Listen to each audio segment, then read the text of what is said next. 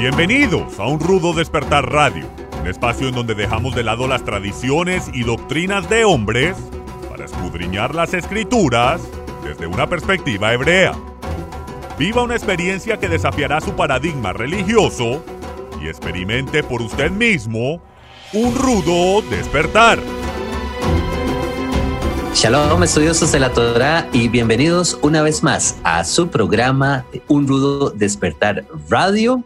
El día tenemos un programa muy especial de preguntas y respuestas. Con ustedes, su servidor Harold Calvo, transmitiendo para toda nuestra audiencia hispanoamericana desde el cono sur de las Américas hasta el hemisferio norte, desde el Pacífico hasta el Mediterráneo y a todos nuestros hermanos en la diáspora. Shalom, paz y gracia para ustedes. El día de hoy me acompaña mi hermano Miguel Forero desde Texas, Estados Unidos. Shalom, shalom, hermano Miguel, ¿cómo le va? ¿Cómo ha estado? Muy bien, Harold. Shalom, un saludo para toda la audiencia, para mí también. Así es, así es. También nos acompaña nuestro querido hermano Etzpi Ben Daniel desde Carolina del Norte. Shalom y bienvenido, hermano Etzpi. Shalom, hermano Harold y hermano Miguel. Un saludo grande a todos los hermanos que nos escuchan de las cuatro esquinas de la tierra. Así es, así es. Qué alegría poder compartir con ustedes el día de hoy. Y a todos ustedes, hermanos que nos escuchan por primera vez, siempre nos gusta invitarlos a que visiten nuestro sitio web unrudespertar.tv y que se suscriban al boletín informativo para que puedan recibir las noticias del ministerio, para que puedan recibir las actualizaciones de los programas, disculpen, de los programas nuevos de Michael Root al español los programas de radio, incluso los blogs que los hermanos comparten a través de la página, lo que es también el avistamiento de la luna mes a mes, y otros detalles importantes. También dejarles saber que nos pueden encontrar en la plataforma de Instagram bajo el nombre de Un Rudo Despertar Oficial. Y también aprovechar para invitarlos a que descarguen la aplicación de Michael Root TV en sus dispositivos móviles o incluso en sus tabletas, donde ahí ustedes van a poder escuchar los programas y ver también los programas del hermano Michael Root en español. Y por supuesto, enviar un fuerte agradecimiento a todos estos hermanos que ya son partes parte del, del, club de patrocinadores. Es gracias a sus aportes, hermanos, que podemos seguir llevando a cabo estos programas. Muchísimas gracias.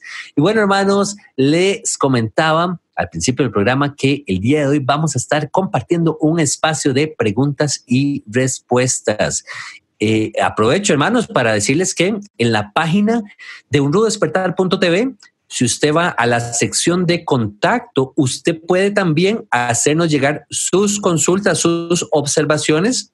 Las vamos a estar recibiendo y eventualmente otro de estos programas vamos a estar compartiéndolas. Así que damos inicio con la primera pregunta. Esta pregunta nos la envía el hermano Alberto Calau eh, y dice de la siguiente manera, ya no debemos orar en el nombre de Jesús, ya no debemos orar en el nombre de Jesús. Bueno, cuando yo leí esta pregunta, mm, la entendí de dos, de dos maneras, la ley de, de, dos ángulos.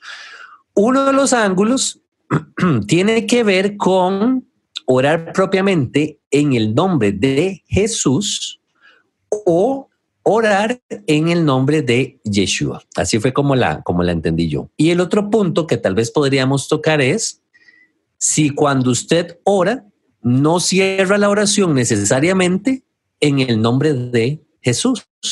¿Qué, ¿Qué, sucede en ese caso? Entonces, esa es la manera en que yo, en que yo la escuché. Tal vez me, me gustaría eh, escuchar sus, sus perspectivas, hermanos, tal vez eh, hermano Miguel, hermano Tzpin, y, y luego yo les estaría compartiendo mi perspectiva al respecto. Adelante. Eh, bueno, gracias. Primera. Okay, lo dejo usted, Miguel, primero. Ok, bueno, eh, gracias. Eh, sí, esta pregunta es, bien interesante porque aborda el tema del, para los que venimos de una tradición eh, fuertemente católica, que no solamente no orábamos en el nombre de Jesús, sino orábamos a cualquier otra entidad, santos, vírgenes y todo esto. Y, la primera cosa con que nos estrellamos es que solamente hay que orar en el nombre de Jesús. Pero luego esto se convierte como en una fórmula. Una fórmula que, pareciera mágica, como un mantra que se recita al final de todo lo que uno pida.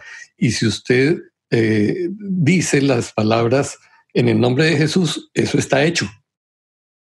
Entonces, lo entendimos así por, muchas, eh, por muchos años, incluso nosotros lo practicábamos de esa manera, eh, sin entender cuál, es el, cuál era el sentido real del asunto.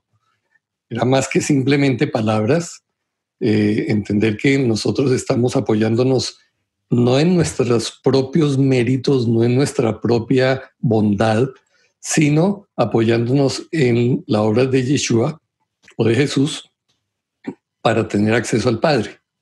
Entonces, por eso, eh, cuando Yeshua dice, yo soy el camino, la verdad y la vida, nadie viene al Padre sino por mí, o nadie va al Padre sino por mí, eh, está precisamente haciendo referencia a esto. Si yo quiero llegar al Padre, yo tengo que apoyarme en la obra que Él hizo, porque por mis propios méritos yo no califico para que mis oraciones salgan del techo. Entonces, eh, yo lo entiendo de esa manera, ¿no? Eh, si la persona pretende usar un nombre u otro, me parece que no es lo central. Al fin y al cabo, Yeshua nunca dijo, eh, todos los que hicieron eh, señales y milagros en el nombre equivocado, ¿cierto? Sino más bien en la, eh, se refirió él más bien a hacer señales y milagros en su nombre, pero no puso el énfasis en, digámoslo así, en, en el nombre en sí como tal, en Jesús o en Yeshua sino en lo que él representa, es lo que yo entiendo.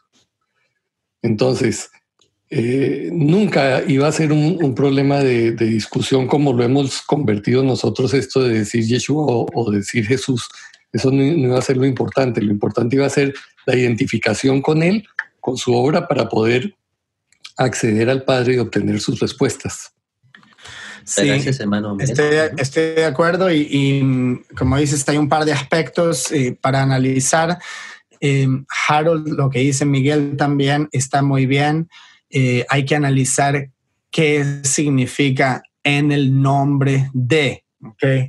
El nombre, sabemos que en hebreo representa más que el nombre fonético, lo que se pronuncia con sonido, eh, sino es lo que representa la persona, ¿cierto? Como eh, en el mandamiento, no tomarás mi nombre en vano. ¿Qué significa no tomarás mi nombre en vano? ¿Qué es el nombre? Eh, algo que lo escribo en un papel, ¿qué significa?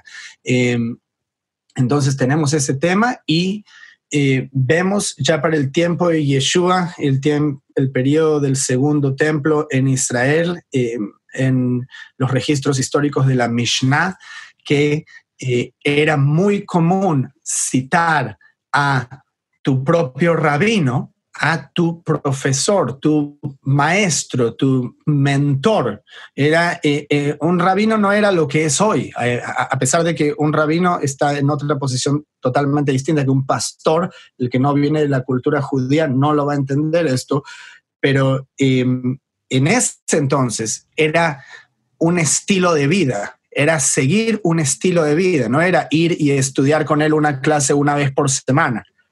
Era estar con Él en distintas situaciones cotidianas para aprender de Él. ¿okay? Esto no era algo exclusivo a Yeshua. Entonces, eh, cuando vemos en la Mishnah, en los tiempos de Yeshua, que dice, tal rabino dijo en el nombre de tal otro rabino, ¿cierto? Entonces, eh, él estaba sometido a la enseñanza y a la autoridad de ese rabino. Entonces, Yeshua como un rabino que era, porque él era un rabino, a pesar de que no le guste a muchas personas, eh, porque tienen toda una teología o preconceptos eh, añadidos a qué significa ser un rabino, pero para todas las eh, conceptos prácticos, Yeshua hubiese sido un rabino. Entonces, cuando decimos en el nombre de, no solo se está tomando los méritos, sino también todo lo que él enseñó, ¿cierto? Eh, pero independientemente de eso, orar en el mérito de es algo que no viene del catolicismo, cuando, porque le, le, piden a la Virgen que le pida a Dios y cosas así, eh, en el judaísmo mismo existe algo parecido con personas que fueron justas, que fueron aceptadas eh, popularmente como personas justas, personas santas. Eh, se cree no que necesariamente que es un intermediario con Dios, sino que nos agarramos de los méritos de esa persona. Hay incluso en la liturgia judía eh, que se le pide a Dios por los méritos de nuestros patriarcas, de Abraham, Isaac y Jacob. Entonces, esto es algo que está integrado en la cultura judía de la que viene Yeshua y por eso es algo válido. Eh, si alguien eh, pide por el mérito de Yeshua en este aspecto.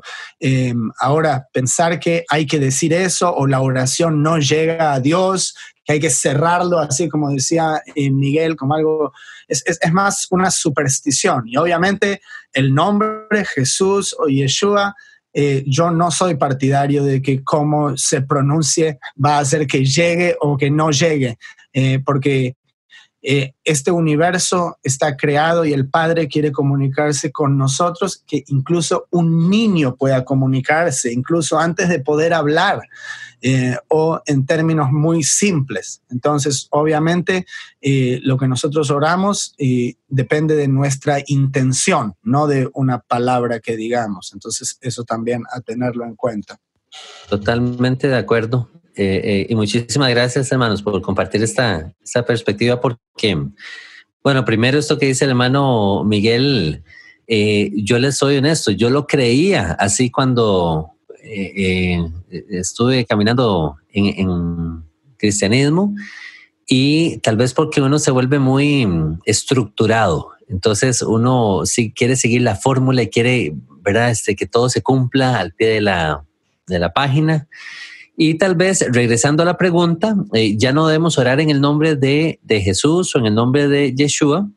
Quizás esa pregunta viene a la mesa eh, por dos pasajes me puse a, buscar por aquí. Tengo Juan 14, 13, 14, donde dice, y todo lo que pidiereis al Padre en mi nombre, aquí está hablando Yeshua, lo haré para que el Padre sea glorificado en el Hijo. Y si algo pidieres en mi nombre, yo lo haré y luego tenemos Juan 16, 23, donde dice, todo cuanto pidieres al Padre en mi nombre, os lo dará.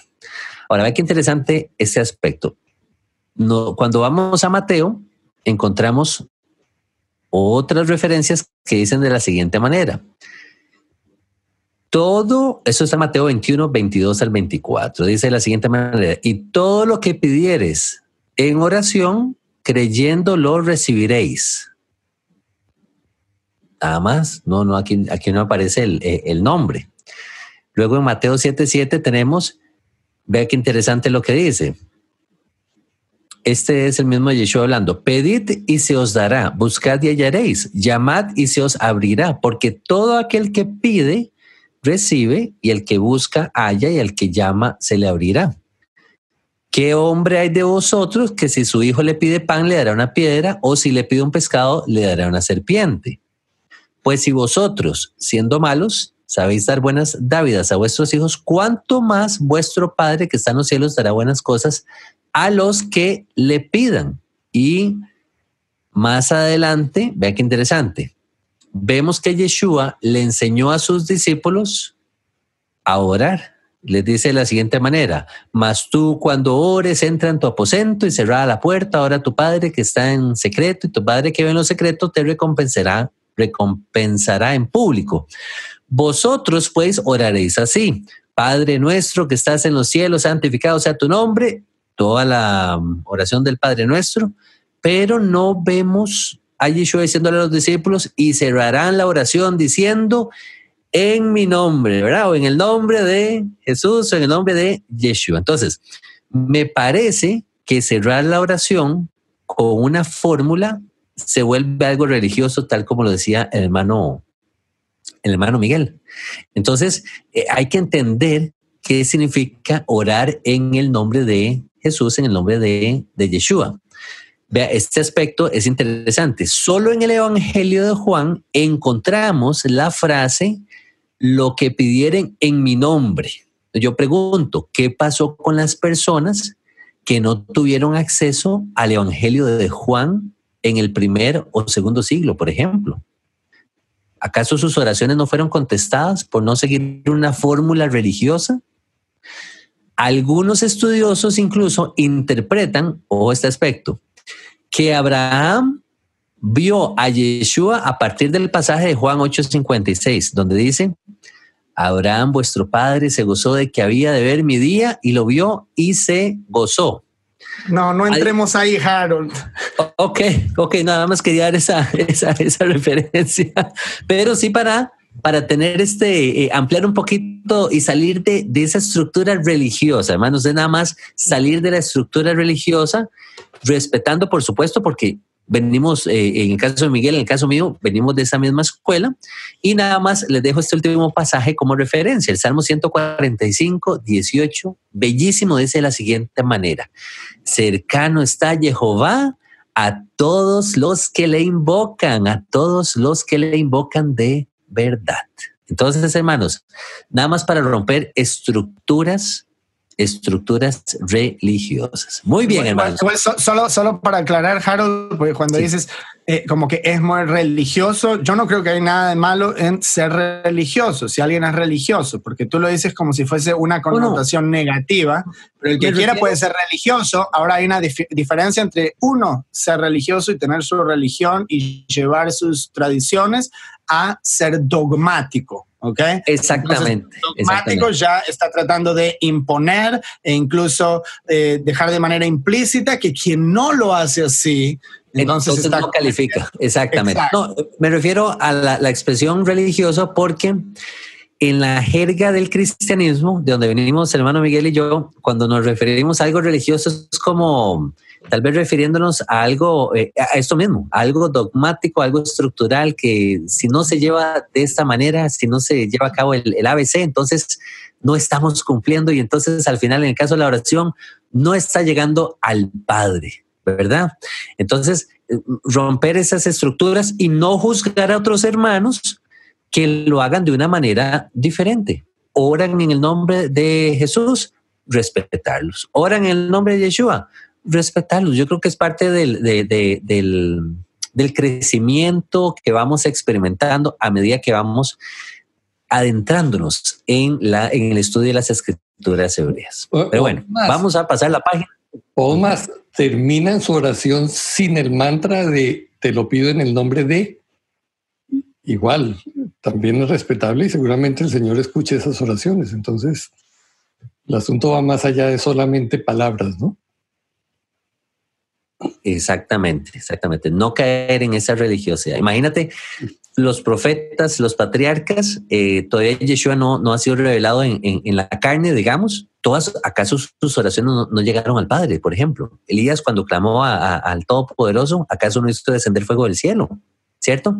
Entonces, es entender lo que, lo que Tzvi estaba eh, eh, también comentando, ese carácter, esa, la figura de Yeshua como tal, pero no es un tema de, del nombre como tal. Eh, eh, espero que nos hayamos dado a entender, hermanos, que no nos, no nos malinterpreten acá. ¿ok? Vamos a seguir a la siguiente pregunta. Dice la siguiente, y muchas gracias, aprovechamos para agradecerle al hermano Alberto Calau por hacernos llegar su pregunta. Excelente la consulta. La siguiente pregunta dice de la siguiente manera es la estrella de David, la estrella de Ramfan, mencionada en Hechos 7:43. Y voy a leer tal vez el pasaje rápidamente.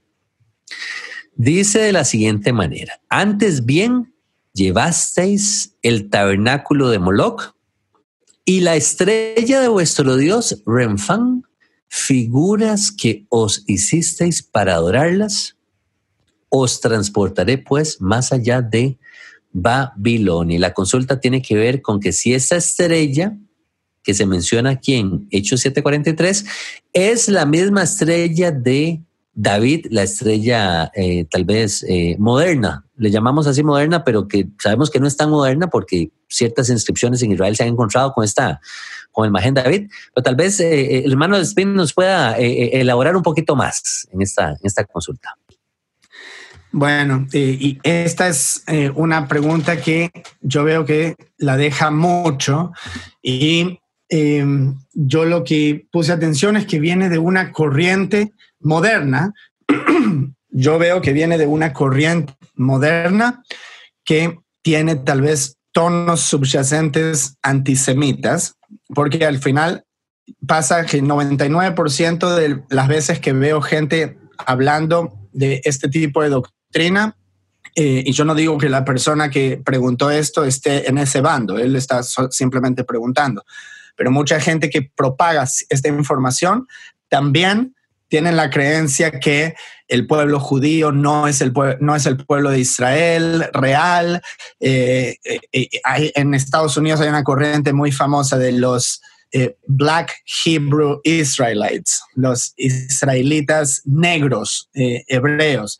de ellos es que yo escuché por primera vez esto, pero para entrar en la respuesta, y quiero que la gente entienda yo no tengo ninguna preconcepción a pesar de yo ser judío e identificarme con el símbolo de la estrella de David.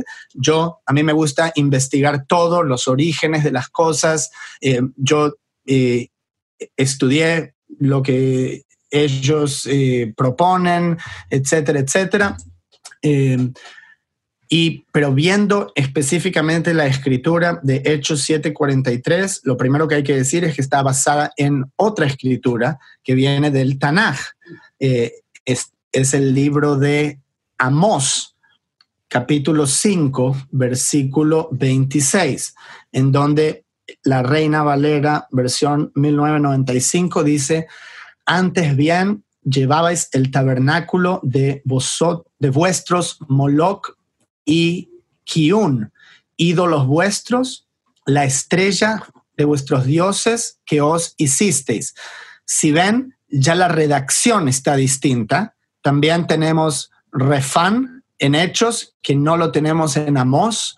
Em, la respuesta a esta dicotomía es muy eh, fácil de explicar.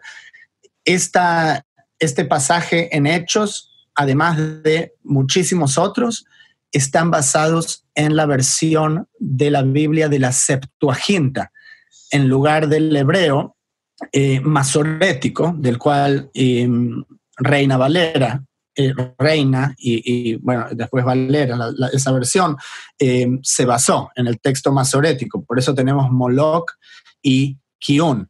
¿Ok? Entonces, eso para poner atención. Segundo, habla de una estrella. ¿Ok? la gente salta a extrapolar que eso es la estrella de David, que utiliza el pueblo judío el día de hoy, cuando no hay nada eh, concreto en este verso o en el de Hechos que diga de qué tipo de estrella se está hablando, ¿cierto? Eh, es lo mismo que decir, em, me, encontré con en, números 24-17, eh, ¿recuerdan la profecía de Balaam? que dice, saldrá una estrella de Jacob. Ok, dice que saldrá una estrella de Jacob. Ahí está hablando de la estrella de David, la estrella de Jacob. Ok, no hay nada que diga eso, está hablando de una manera metafórica, ¿cierto? Eh, entonces, eso por un lado. Después, si leemos el hebreo de Amós, eh, eh, el versículo 26 del capítulo 5, dice, unasatem et sikut malkehem, ¿ok? Pues tenemos la palabra moloch, eh, para añadir a la confusión, la palabra moloch, que es el nombre de un dios eh, babilónico y moabita, esta es la misma raíz en hebreo que la palabra melech, que significa rey. ¿ok? Entonces puede ser que está diciendo vuestro rey. está hablando del contexto em, de idolatría y también la palabra sikud, que aparece em, en ciertas versiones, aparece como si fuese un nombre, pero está hablando de una tienda o un tabernáculo, un lugar que hubiesen construido para em, tener a, este ídolo. Entonces, Sikut Malkehem, el tabernáculo de vuestro Moloch o el tabernáculo de vuestro rey, eh, ve et kiun, eh, kiun como un nombre, salmeihem, esto es eh, vuestra imagen, y luego dice kohab elohehem, asherasitem lahem, la estrella de vuestros dioses que se hicieron para ustedes. ¿okay? y cuando le pongo mucha atención al hebreo, a la estructura gramatical, cómo está.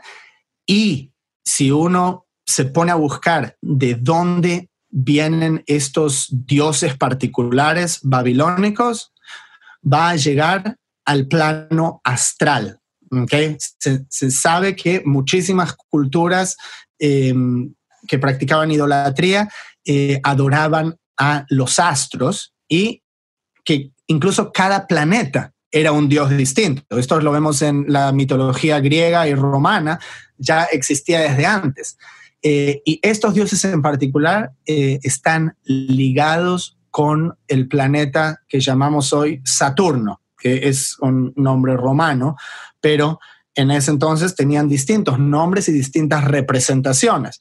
Entonces, ahí está el misterio develado de eh, la estrella, ciertamente, pero la gente quiere ver algo como muy concreto que lo puede ver hoy en día. Eh, entonces, tenemos toda esa información por un lado. Ahora, por el otro lado, nadie está diciendo que usted tiene que poner la estrella de David en, la puerta de su casa y ahora eh, tomar eso como un símbolo personal, ¿cierto? Eh, sabemos que la estrella de David como tal no aparece en la Torah.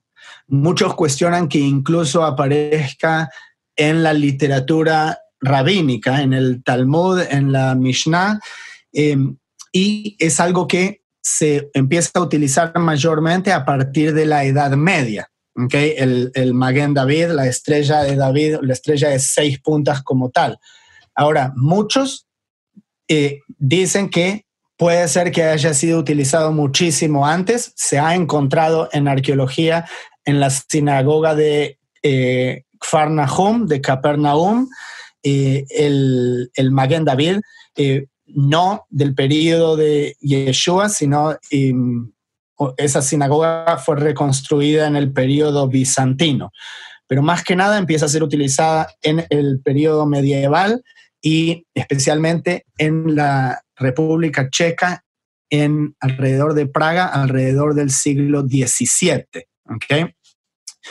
El pueblo judío se conecta mucho con este símbolo, ya que eh, incluso esa comunidad, el, el emperador dejó que ellos utilicen ese símbolo en la bandera, en el escudo de esta comunidad judía que era bastante grande. Eh, posteriormente, empieza a aparecer en distintas comunidades judías hasta que en el primer congreso sionista em, la toman junto con la menorá como símbolos nacionales. La menorá, símbolo nacional, y eh, el Maguen David, la estrella de David o de seis puntas como em, símbolo en la bandera. Y yo creo que cuando más llegó la identificación de este símbolo con el pueblo judío fue durante el holocausto. Recuerden que Hitler forzó a cada judío a ponerse una estrella eh, amarilla eh, en sus vestimentas para ser reconocidos que ellos eran judíos y no contaban con los mismos derechos que eh, la población general en el imperio alemán en ese entonces. Em, entonces, a partir de ahí, para el pueblo judío es un símbolo muy especial con el cual nos identificamos eh, y el significado yo creo que es muchísimo más profundo, pero para ser honesto, mucha gente de los que están escuchando el programa no están listos para, entender simbología. Eh, y, las, y, entender símbolos es algo muy, muy interesante eh, en, los estudios antropológicos. Cómo el hombre se conecta con un símbolo. Em, la, la, la vez más temprana que yo puedo conectar el Maguen David con las escrituras es, y, esto va a sorprender a muchos, en las vestimentas del Cohen Gadol había en los flecos, eh, al lado de los tzitzit, y en todo el borde del manto, campanillas y granadas. ¿Ok?, Ahora, cualquier persona puede buscar ahora lo que se llama la corona de una granada. Una granada que tiene ahí la coronita y va a haber un Maguen David allí mismo. Entonces, esto es algo que existe en la naturaleza. Si uno ve un copo de nieve en el microscopio, uno va a ver un Maguen David. Es como, es la geometría con la que el creador eh, construyó este universo. Y la gente piensa que el número 6 es un número malo. Eh, no hay nada malo ni nada bueno. Dios creó el universo de una manera determinada. El número 6 es un número que está relacionado con el hombre y eso no significa que sea algo malo, ¿ok? Tiene que ver con el plano físico. Entonces, escuche, para el que tenga oídos para escuchar, eh, hay seis direcciones, por ejemplo, en que nos podemos mover en el plano físico. Norte, sur, este, oeste, arriba y abajo. ¿Ok? Son seis direcciones. Y el, y David, la estrella de David, tiene seis puntas. ¿Ok? Ahora, el Maguen David no representa el número seis, en realidad, y esto mucha gente no lo sabe. Hay un número 7 dentro del Maguen David y es adentro. ¿Ok? Y eso es un secreto para muchos, pero es muy importante que para el que tenga oídos para escuchar. Son seis puntas, pero luego el séptimo está adentro. ¿Ok? De la misma manera, Dios creó un patrón de seis en el mundo y luego el séptimo es separado, es como el Shabbat, ¿cierto? Entonces, todas estas son cosas para el que, yo sé que es la minoría de los que están escuchando, lamentablemente, pero que quieren ver lo que hay debajo de la superficie, debajo de, esas cosas superficiales que la gente está diciendo eh, y estudiar un poco más. Eh, esos son, eso es lo que yo tengo para compartir. Qué, bueno, qué cátedra nos acabas de dar, hermano con respecto a este imagen David y y bueno, eh, súper agradecidos, hermano, aquí tomando nota y poniendo atención a todos estos datos. Eh, lindísimo ese último detalle que compartiste con respecto al, al séptimo punto y la comparación que haces con, con el Shabbat y, y, con tantas cosas que el, el Altísimo eh, hizo a las naciones, hizo a la nación de Israel, la separó de medio de las naciones para que fuera también un, modelo. Eh, bueno, tantas relaciones que podríamos encontrar. Y un dato histórico que les, también les quería compartir es em, en Costa Rica, en los años 1843. Escucha esto, hermanos, no sé si te lo había compartido en algún momento. Antes, antitos del, movimiento eh, sionista, en, los tiempos de, Teodoro Herzl y, todas estas personas que estaban em, eh, fundando este movimiento sionista, en Costa Rica, la bandera que se utilizó eh, en 1843 aproximadamente fue una bandera blanca con el Magen David de color rojo. Esa fue la bandera no del país de Costa Rica, sino del, del primer estado de Costa Rica. Entonces es un dato muy, muy interesante. Increíble, increíble. Y, no, no lo había escuchado de ti, pero me lo había contado nuestro hermano Steven Solís, que aprovecho para mandarle un saludo al hermano Steven, que nos ayuda con los estudios bíblicos en nuestro sitio web. Así es, así es. Eh, al parecer, desde tiempos de la conquista, 300 familias judías llegaron a, Costa Rica en los años 1500 y se establecieron aquí. Y ya después, eh, entre los primeros gobernantes del estado de Costa Rica, había una gran influencia judía. Entonces es un dato ahí a, rescatar y ahí lo pueden buscar en, Google, hacer la, la búsqueda como tal. Hermanos, vamos a aprovechar para hacer un corte comercial. En este momento, por favor, permanezca con nosotros porque vamos a estar compartiendo otras preguntas de la audiencia. Así que ya, ya regresamos. Toda la misión que nuestro ministerio lleva a cabo no sería posible sin el apoyo financiero de nuestros patrocinadores. Ustedes son parte esencial de nuestro equipo. En agradecimiento es que hemos formado el Club de Patrocinadores Un Rudo Despertar. Nuestros miembros tienen acceso a enseñanzas inéditas y artículos exclusivos para aquellos que se suscriban. Las vidas de miles de personas que no tienen los recursos han sido bendecidas alrededor del mundo gracias a nuestros patrocinadores. Para continuar con este programa al aire, necesitamos que se unan a nuestro club. Regístrese y reciba acceso hoy mismo ingresando a nuestra página unrudodespertar.tv y sea usted también parte de esta misión.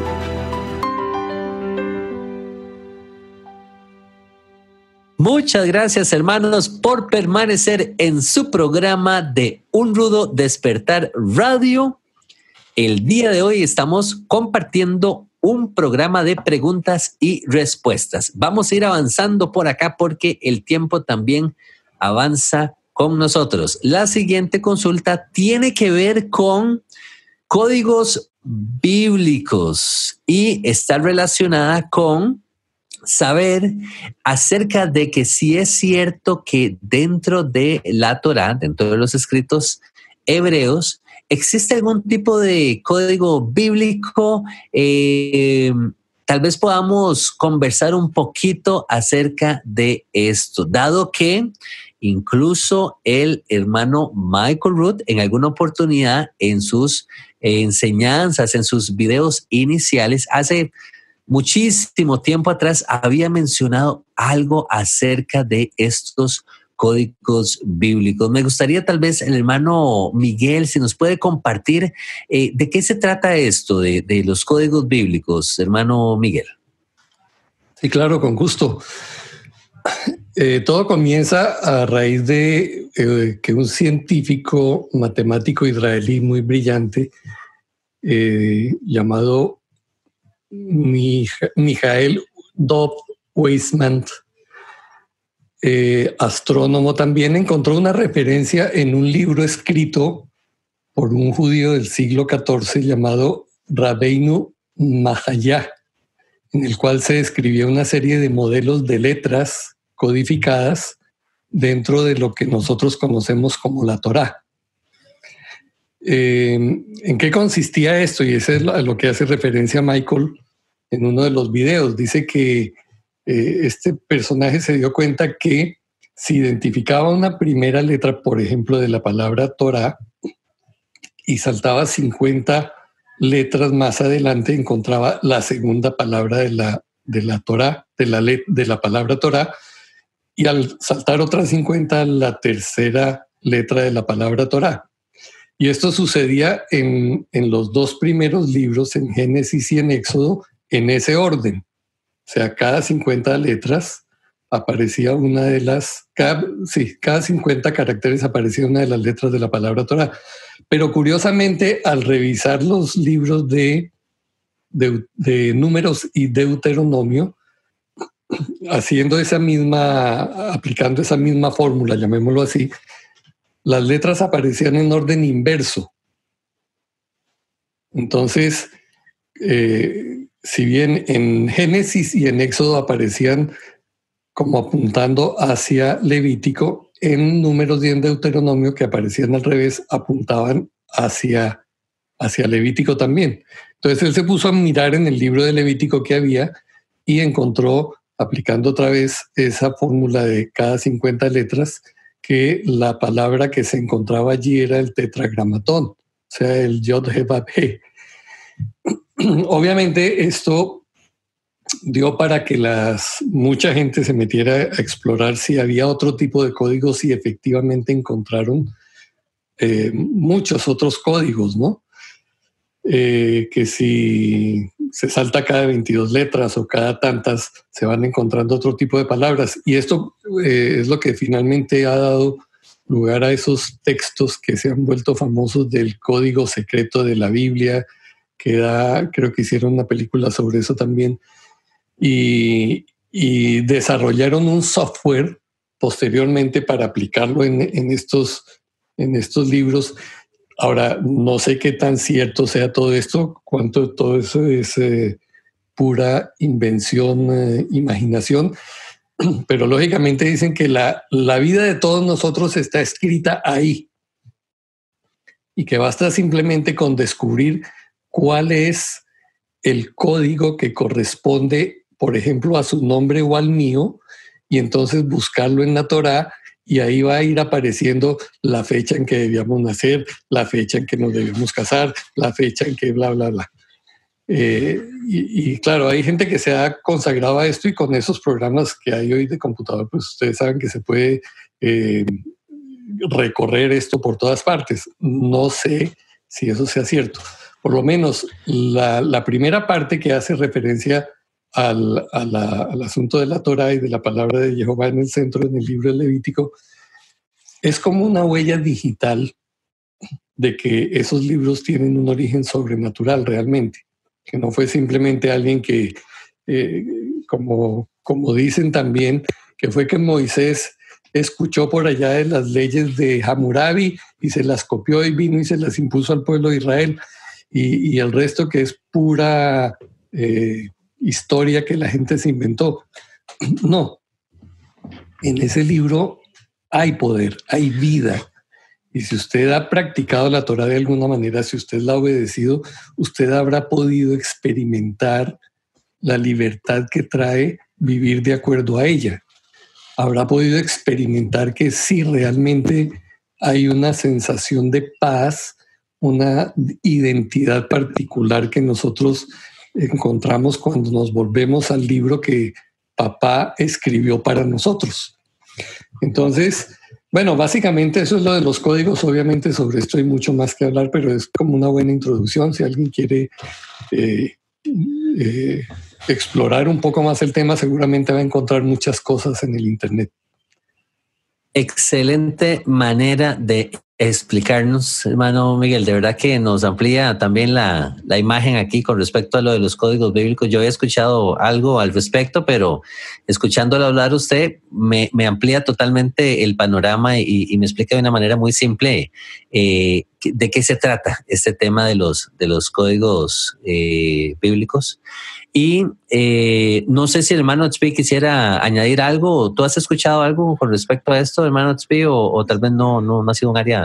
Sí, no, solo a, manera de conclusión para lo que decía Miguel, eh, una cosa es eh, el rabino que lo encontró esto de la Torah en el siglo XIV de manera manual, como se diría, y, otra cosa es ahora teniendo la tecnología para desarrollar todo tipo de programas que buscan letras equidistantes, eh, a mí me parece que hay que tener cautela y antes de pasar información, uno tiene que poder cerciorarse de eh, lo que eso representa em, y cómo se hizo. Eso es algo de responsabilidad personal. Pero muchos han tratado de em, desprobar desprobar eh, que, eh, ¿cómo se dice, Miguel? Desaprobar. Como desautorizar, tal vez. Ah, eh, que, que, esto en realidad existe em, porque... Invalidar, invalidar. invalidar, ok, porque el asunto es que si uno tiene el software, la tecnología necesaria y pone otro libro a ver las letras equidistantes, como puede ser Moby Dick. Eh, se ha encontrado que también dice un mensaje. Entonces, cuando alguien aparece aquí, el código bíblico, como dice Miguel, sí, Miguel Forero eh, va a vivir en McAllen, en el estado de Texas. ¿Está eso en la Torah? Eh, y ahí con las letras en hebreo, sí. de la misma manera, sí, acá, el coronavirus, oh, las torres gemelas, Bin Laden, ahí dice, que qué sé yo, todo esto está hecho de una manera que un software puede encontrar eso incluso en otros libros que no es la Torah, porque se prueba cada dos letras, cada cuatro, cada ocho, cada 553. Entonces el software está probando cada una de esas posibilidades hasta que se encuentra algo. Entonces eh, uno tiene que poder eh, ver y entenderlo por sí mismo, yo digo, antes de poner la fe en algo. Ese es de donde vengo yo. Eh, hermano Miguel, ¿quería añadir algo? Sí, no, quería notar eso, que, eso, que ese tipo de software se lo han aplicado a muchos otros libros y también han dado datos, o sea, lo cual muestra que el asunto no es tan confiable. Pero eh, lo que hizo aquel rabino respecto de, esa secuencia que hay en la Torah sí es muy llamativo y, de nuevo, eh, yo no diría atribuyámosle a eso poderes mágicos, ¿cierto? Es simplemente una, una manera de encontrar que el libro es más que de simplemente origen humano. Pero ya. Claro, no, no, totalmente de acuerdo. No, no, no, muy interesante eh, ambas este, perspectivas y, y, las precauciones que hay que tomar al, al respecto. Eh, hermanos, vamos a añadirle a esta misma consulta de los códigos bíblicos, eh, una, una, consulta que salió a, último, a última hora, que me parece muy interesante poder eh, tratarla. Eh, y esto tiene que ver con el tema de las Nekudot. Aquí tal vez el hermano me, me ayuda con el hebreo. Tengo por acá que dice, pregunta adicional, ¿sería que si las Nekudot tengo la referencia, la puntuación vocálica o, la puntuación de, las vocales en las letras hebreas violan el mandamiento de no añadirle a la Torah. Esto porque entendemos que los textos originales en hebreo, los, los textos masoréticos, no contenían la puntuación vocálica de, de las letras en, los mismos escritos. Entonces, eh, yo les, les lanzo la pregunta a ustedes, hermanos, y tal vez al final puedo compartir también mi, perspectiva. ¿Viola esto o, esto podría considerarse como una violación al mandamiento de añadirle o de quitarle a la Torah como tal?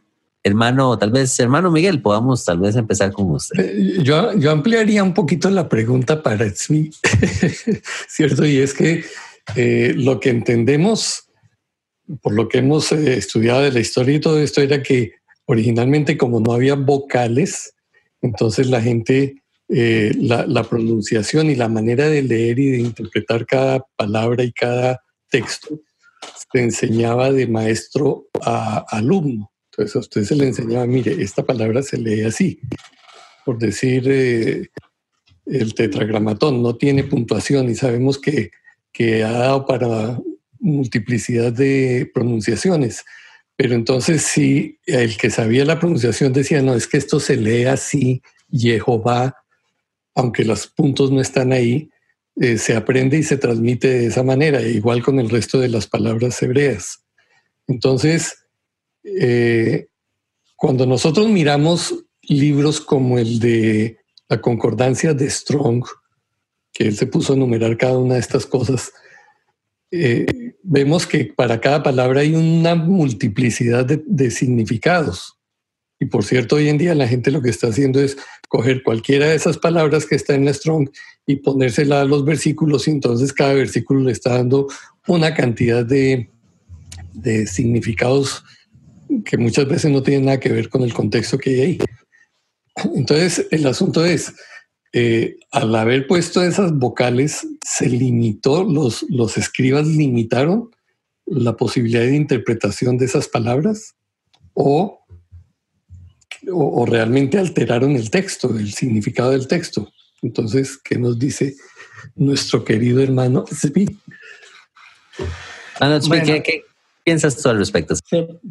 primero, eh, para aclarar algo, eh, cuando formulaste la pregunta, Harold, o sea, en los textos masoréticos es más bien donde tenemos las Nekudot, eh, la puntuación, y en los textos originales eh, no hubiesen estado. ¿okay? ok, gracias ahí por la, por la aclaración. Eh, Perfecto. Esto puede probarse ya con hallazgos arqueológicos, cuando vemos hallazgos de antes de la cautividad babilónica, vemos un tipo de letras hebreas que también fueron utilizadas hasta el, tiempo de Bar en el segundo siglo después de Cristo, em, que estas letras no tenían vocales. Ahora, que estas letras no tengan vocales, para la, gente que no sabe nada de hebreo entienda, es como si la mayoría de las letras hebreas son lo que conocemos como consonantes eh, y las vocales son en, el, hebreo moderno o desde el tiempo masoreta ya, está marcado con puntitos debajo o por sobre las letras. Y estos puntitos y rayitas no estaban originalmente en la Torá o incluso en el periodo del rey David eh, o de Yeshua incluso. Entonces, eh, ¿es esto añadirle a la Torá? Obviamente no, ese no es, eh, no, no es el punto del mandamiento. El punto del mandamiento está hablando de nuestra obediencia. O sea, esto es exactamente el problema con la religión. Se quedan en el puntito y la rayita, pero se tragan el camello. ¿Entiendes? Para parafrasear a Yeshua. Eh, entonces, Obviamente, está hablando de no añadir o quitar mandamientos, ¿ok? ¿Por qué nació la puntuación? Es algo que en el, en el curso hebreo hay una clase entera sobre eso. Eh, querido Miguel, que usted la debió haber visto, y Harold también, eh, que em, habla por qué se creó la puntuación, eh, que es realmente una necesidad del pueblo judío para preservar la lengua, ¿ok? Porque ya se están utilizando letras distintas, el lenguaje evoluciona o involuciona, depende cómo usted lo quiera ver, pero luego hay una necesidad de cómo le enseñamos a nuestros hijos, nietos, bisnietos en 10 generaciones cómo se pronuncia una palabra, porque el hebreo no se pronunciaban solo las consonantes, obviamente, no era que eh, era o sea, tenía vocales, pa, ca, la, ma o me. Entonces, ¿cómo marcamos eso para enseñarle a generaciones futuras? Ah, y así es como se desarrolló eh, el sistema de puntuación eh, de Tiberias, que es el que conocemos hoy en día. Hay otro sistema de puntuación que se desarrolló entre los cautivos en Babilonia, que nunca regresaron a la tierra. Es un sistema vocálico distinto pero también lo hicieron con por la misma necesidad de preservar la pronunciación de las palabras. Ok, muy bien, perfecto, hermano y hermano Miguel. Tal vez la inquietud venía aquí con respecto a a que cuando se colocan las, las vocales como tal, vamos a ver si entendí bien el concepto del hermano Miguel y tal vez podamos discutir acerca de esto, es que eh, pudiera existir casos donde eh, a la hora de leer los textos ya el, expositor o el rabino como tal va a brindar una una interpretación, ¿verdad? Este, ya como más personalizada, tal vez, podríamos decir. Y entonces de esta manera, eh, ya como que queremos eh, alterar un poco el, el, texto de la Torah. Pero yo entiendo muy, mucho eh, el sentido que, que nos quiso compartir. Aquí no hay, la idea no era esa como tal, no era alterar el sentido de la Torah cuando se están agregando los puntos a las palabras, porque eh, el tema con el, con el lenguaje hebreo, con las palabras en hebreo, y esto lo hablamos antes del programa, y Espinos ha comentado acerca de esto, es que una palabra en hebreo pues, es, es tan rico el hebreo como tal que puede tener muchos significados e incluso más cuando cuando le vas colocando ya las vocales, eh, ¿cierto, hermano? Sí, depende cómo puedes tener una palabra en hebreo sin, sin la puntuación, pero solamente dependiendo cómo tú coloques los puntos en las palabras, la misma palabra puede tener un, significado diferente, ¿cierto, hermano?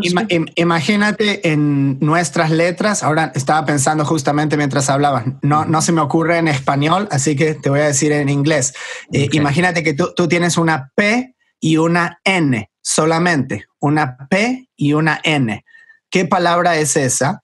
Si tú pensás que es pan, ¿ok? Pan eh, en inglés significa una sartén pero podría ser pen con una E y eso sería un, lapicero, ¿cierto?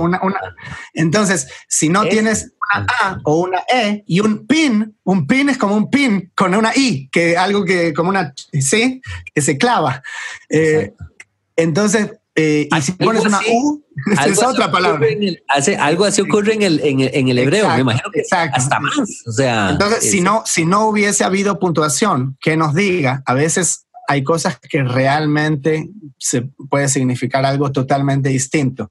Eh, por eso es importante estudiar qué dice en hebreo y el contexto eh, cuando hacemos un estudio. El contexto, ahí está la clave, hermano. Y es que se me viene a la mente ahorita este, este ejemplo eh, que Michael lo menciona en, en una de sus enseñanzas, la enseñanza que tiene que ver con la descripción de la guerra en el libro de eh, Zacarías. En el libro de, Zacarías, eh, Michael tiene un entendimiento con respecto a un pasaje bíblico eh, donde se habla acerca de una mujer llevando un, un básquet, ¿verdad? Como un canasto, y en el, o más bien en el canasto ahí dentro hay una mujer, pero eh, si la palabra tiene una variación en el hebreo, puede ser que la palabra no sea necesariamente mujer, sino que sea eh, fuego. Eh, y entonces,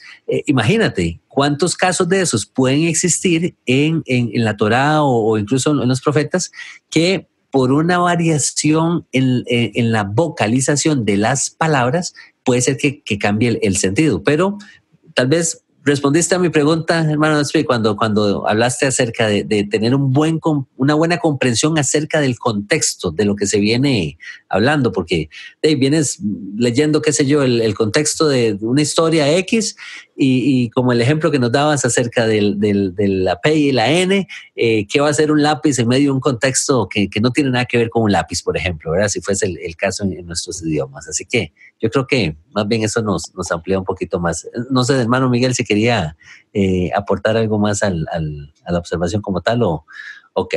No me parece. Bueno, hermanos, tiene sentido, tiene sentido esto que nos está mencionando el, el, hermano Edsby.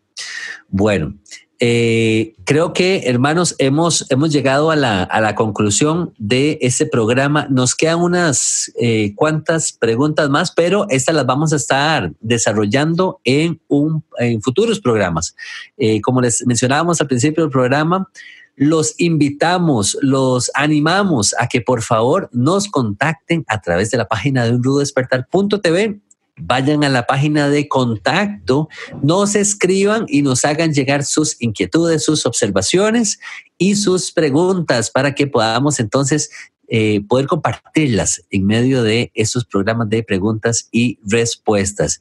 Hermano Miguel, Aprovecho para enviarle un fuerte abrazo a la distancia. Eh, siempre muy, muy agradecido con su persona por todo ese tiempo que usted nos dedica y todo este, este tiempo de estudio que usted lleva a cabo de su, de su parte. La sabiduría que el Altísimo le ha dado para que pueda venir a los programas a compartir con la audiencia de Un Rudo Despertar. Muchísimas gracias, hermano Miguel, que el Padre le bendiga grandemente. Con mucho gusto, Harold, solamente una, un pensamiento que todas estas respuestas que proveemos no son la verdad absoluta, ¿no? En ningún momento pretendemos ser eh, las autoridades que dan la última palabra sobre esto. Eh, simplemente lo que hacemos es interactuar sobre todos estos temas, buscamos información que está al alcance de todos ustedes y que probablemente eh, si todavía no les satisfacen tales respuestas, pues usted puede explorar un poco más y, enriquecer su vida y, ¿por qué no?, hasta compartirnos a nosotros y decir, mire, yo encontré esto adicionalmente a lo que ustedes dijeron. Estamos en la disposición de seguir aprendiendo también, aprendemos los unos de los otros. De manera que con mucho gusto y esperamos que haya sido de bendición este tiempo con ustedes. Claro que sí, claro que sí. Tomamos ese consejo sabio de parte de su persona, hermano Miguel, pesándolo todo, pesándolo todo, hermanos, todo lo que compartimos.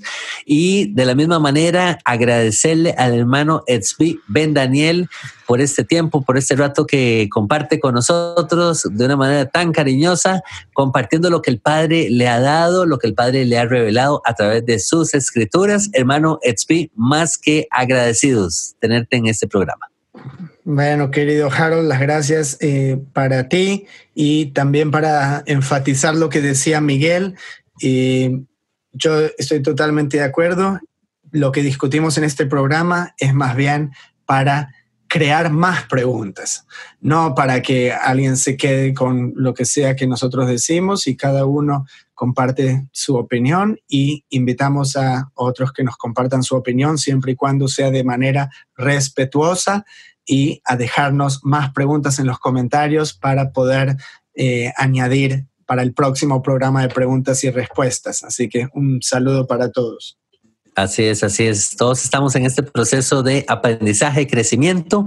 Que Padre nos ilumine y motivar a los hermanos a volver a las escrituras, hermanos. Ahí es donde vamos a encontrar esta, esta revelación del Padre. Muchísimas gracias, hermanos, por su tiempo. Les invitamos al, al futuros programas y que inviten a otros, a familiares, amigos, para que también escuchen los programas y puedan, eh, eh, podamos llevar las buenas nuevas a, a cuántas personas podamos hacerlo. Así que, hermanos, damos por concluido este programa recordando las palabras de Yeshua. En esto conocerán que son mis discípulos que se aman los unos a los otros. Nos vemos a la próxima. Shalom, shalom.